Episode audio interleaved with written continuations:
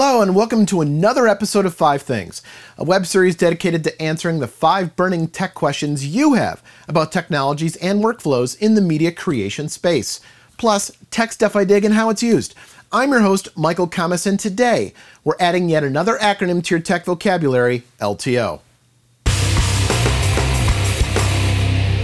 For a limited time only, you have a license to operate lettuce, tomato, and onion. No, tech friends, it's yet another storage medium because you know, spinning disk, solid state optical drives and the cloud just didn't keep us busy enough. It's magnetic tape and it's the least sexy sibling in the storage family. It's been around since the late 90s. Linear tape open was initially used to back up Excel documents and your credit card numbers in data centric business centers. It's only been over the past eight or nine years or so that the capacity, speed, and file accessibility has allowed LTO to be used in the realm most of us are familiar with that is, with rich media. Initially, folks used proprietary and expensive software to write data onto an LTO tape in a TAR format. A TAR format is a way of wrapping many files together, much like a zip file, only TAR retains user and file permissions. While tar was great at wadding up your files for retrieval at a later date, it could be quite a pain to retrieve any one file. Oftentimes, the entire tar file had to be scanned, or in some cases, the entire tar had to be restored and all of the data extracted for your one single file. The historical documents of your culture. Yes, in fact, we have begun to document our history from your example.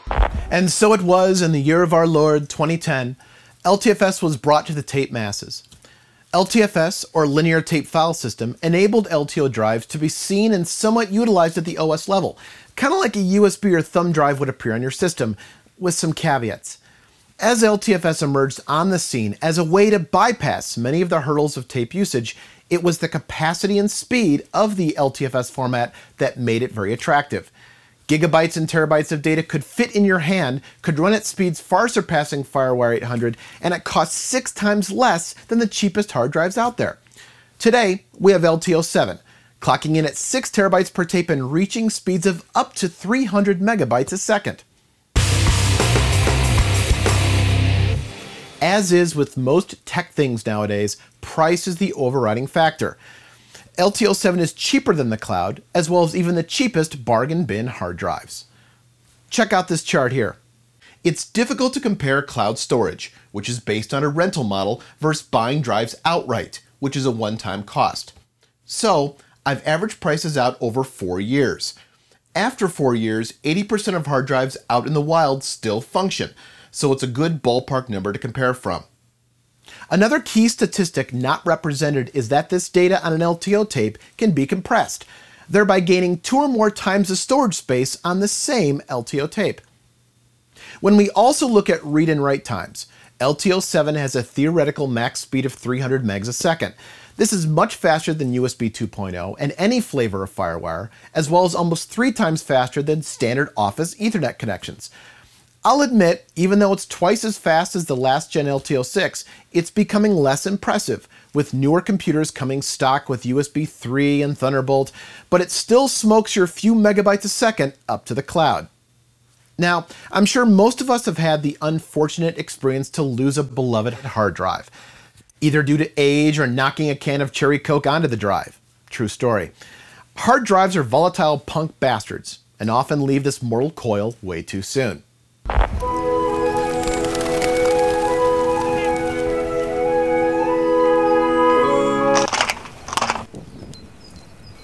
Bobby, you joke around like that in public, people are going to think you ain't right.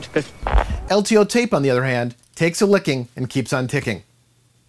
While the cloud is undeniably the most reliable and immune to random bouts of cherry coke, the aforementioned upload and download speed to the cloud severely impacts the usefulness of the medium. You also get dinged a bit more on the retrieval of that cloud stored media, which could seriously hose your budget. LTO is rated for 15 to 30 years of shelf life, which makes it an ideal candidate for secure, long term backup and archival. As a bonus, many studios and networks often have a deliverables list with LTO tapes listed as a mandatory format. As I hinted to a few minutes ago, the read and write speeds are no longer as attractive as they were even a few years ago. While they're good, they're not as fast as a newer Thunderbolt or SAS RAID. The upside is that every two to three years, a new version of LTO comes out, and speed usually increases dramatically from version to version. Gentlemen, we can rebuild him. We have the technology. Better, stronger, faster. LTO specifications, as developed by the LTO Consortium, detail the roadmap and specifications that all magnetic data tape manufacturers adhere to.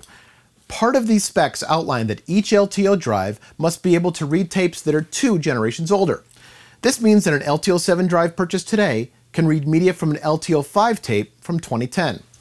Well, as a user, you can certainly hang on to that LTO 7 drive, so in 10 years you can pull that old media back.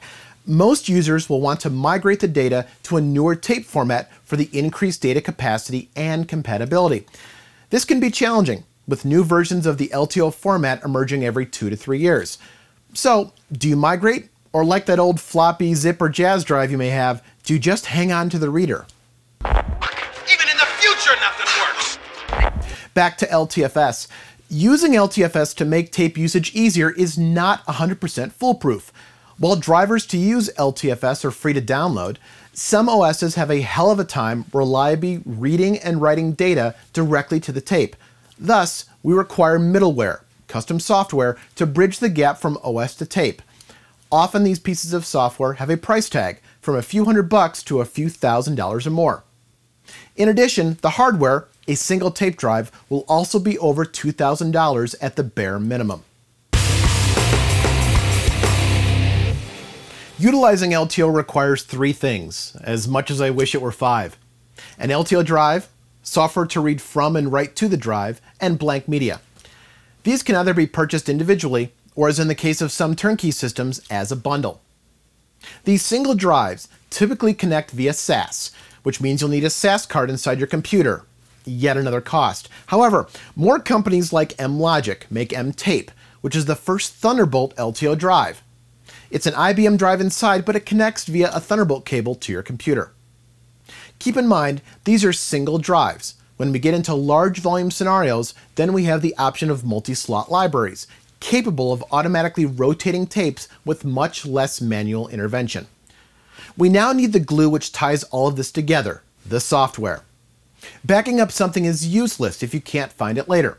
The software that bridges the gap between your brain and the data you want to find is the most important choice in your LTO strategy. For example, basic software solutions such as Pre-Roll Post by Imagine Products offers the inherent ability to write and retrieve media to and from LTO. But it also adds several fields, tags, which allow you to further associate your raw data with searchable terms. On the more robust side, we have solutions such as DNA Evolution by Storage DNA. While you can also write and retrieve data and add tags, DNA Evolution also works with many NLEs to automate project and media archival, handle offline online workflows automatically with LTO, as well as interact with asset management. In heavy media centric environments, the ability to find data by how the media was used and not just by the basic attributes of the raw file can drastically reduce search time. When you have hundreds of terabytes or even petabytes, it's cheaper than enterprise spinning disk and almost as easily accessible. Many solutions, including DNA Evolution, also come as an all in one solution the drive as well as the software. One throat to choke, as we say. Now choke yourself. God damn it, with my hand, numbnuts! Single HP Quantum and IBM LTO drives traditionally start around $3,000 or so. I found some as low as $2,000, but these are usually no name brands, which makes my spidey sense tingle. Software to make them go can cost as low as 500 bucks, as is the case with software like Pre-Roll Post. On the more professional side, software can go for $10,000 or more depending on the functionality of the software and how it plays in your entire infrastructure and your particular workflows. Complete turnkey solutions, such as DNA Evolution, start around $8,000 and scale from there, dependent on the hardware and software options. More often than not, the choice of what system to go with hinges on the pay now or pay later philosophy. Do you want to pay less and spend more time manually moving and tracking media and sifting through the data to find what you want? Or front load with more sophisticated software to reduce the labor involved later? Have more LTO concerns other than just these five questions? Ask me in the comments section or continue to stalk me online, Mom. Also, please subscribe and share this tech goodness with the rest of your tech friends. Until the next episode, learn more, do more. Thanks for watching.